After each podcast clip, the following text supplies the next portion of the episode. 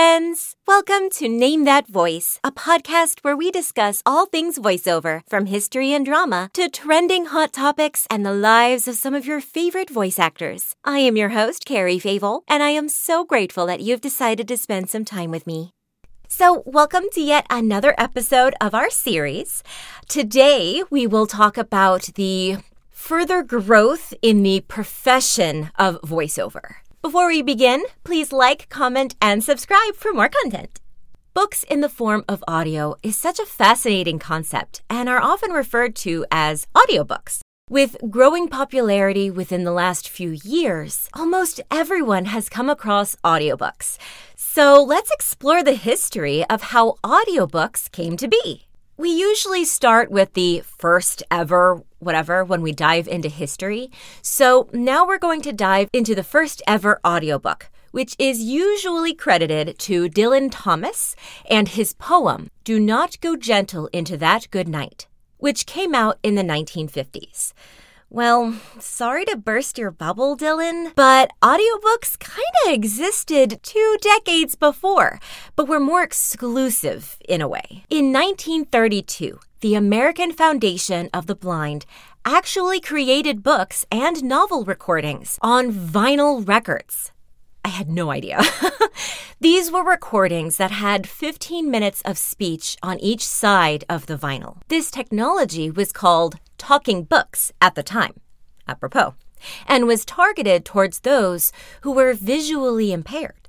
Recordings included those of William Shakespeare's plays, the U.S. Constitution, and even the novel As the Earth Turns by Gladys Hasty Carroll. Unlike audiobooks, in order to avoid copyright issues, the talking books were only available to visually impaired people including soldiers who damaged their eyesight on the field. Talking books were sent out by post to readers in October 1934 and gained success after the program gained $10,000, which amounted to over $175,000 in today's money. As technology advanced, cassette tapes were introduced as handheld devices, like the popular Sony Walkman which we still see in movies or shows like Stranger Things, which, no spoilers, but played a huge role for Max Mayfield in the latest season. Ellie actually also uses this in The Last of Us. By 1995, the term audiobook became widely used, and Audible stepped into the game, making it possible to download books onto computers. Three years later, Audible released the LGR Audware, which could play only two hours of audio. And now we have the ability to have over 35,000 books on our phones. We have a good understanding of audiobooks. And I think what we should cover next is the concept of podcasts and how they came to be. This topic does not have too much to do with voiceover artists, as anyone can make a podcast. So we won't dig too much into this concept, just a few details here and there to kind of flesh out the whole world of it. So, to start, what is a podcast? The term itself is derived from the words of iPod and broadcast, and how it was invented makes perfect sense to how the name was made up. It was invented by Adam Curry and Dave Winer, Winner, Weiner, who both had the idea of downloading online radio broadcasts to an iPod in 2004. Well, it is an audio program like radios, but it has a series of episodes that are focused on a particular theme. Like, for example, the podcast you are listening to right now or watching. Name That Voice, where we discuss all things voice related. Podcasts can be about almost anything, like news and politics, comedy, true crime, my personal fave, history, fiction, and so on and so forth. In 2005, a year after the invention of podcasts, Apple started adding podcast support on iTunes after the 4.9 iTunes update. And the term podcast was the word of the year declared by the New Oxford American Dictionary. 2012 was when Apple released the Apple Podcast application, which had 1 billion podcast subscribers after a year of its release. Google joined the podcast trend by releasing Google Podcast for Android devices in 2018, And a year later, Spotify wanted a piece of the cake after acquiring podcast networks Gimlet Media and Anchor FM in a $340 million deal. And finally, last year, Twitter and YouTube joined the podcast game in August having their own podcast features integrated into the platforms, which I haven't delved too much in uh, with this podcast, but I do want to learn more how to, how to do that. Podcast growth has increased rapidly due to COVID 19 because of the sudden shift to digital media. Because people were quarantined and had to spend their time somehow, many turned to trying new things.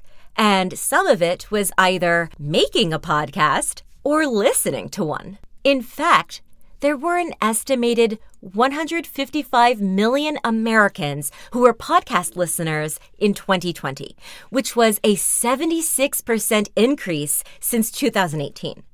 41% of them even said they would buy products if it was advertised on the podcasts, which was a huge marketing opportunity, too.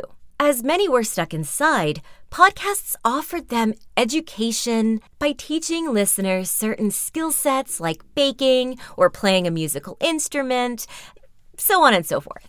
So it wasn't just entertainment.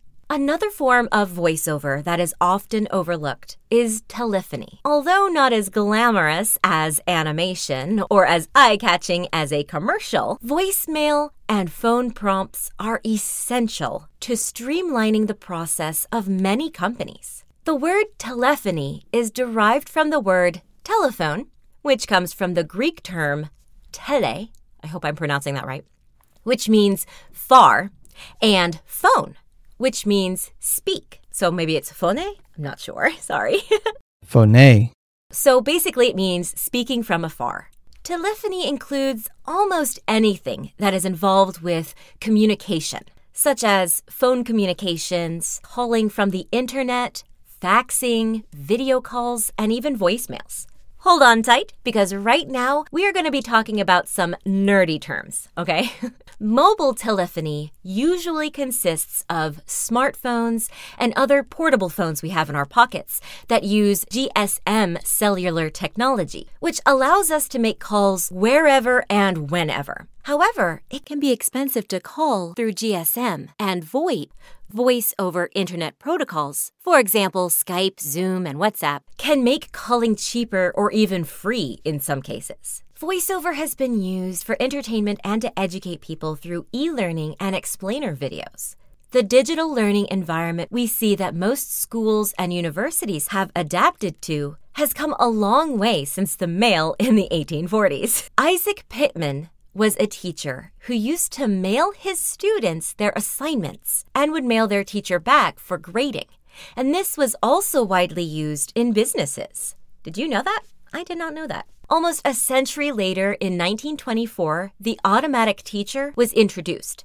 It was originally a test machine that was based on several MCQs, or multiple choice questions. The machine showed four possible answers to a question, and until the student got it right, the machine would not move on to the next question. This concept was a good idea, but the learning aspect was disregarded and was more toward testing students. Harvard professor B.F. Skinner was able to come up with an improvement, the glider, in 1954, where he centered this machine into making the students learn. Shortly after, computer based education was made possible thanks to B.F. Skinner's invention.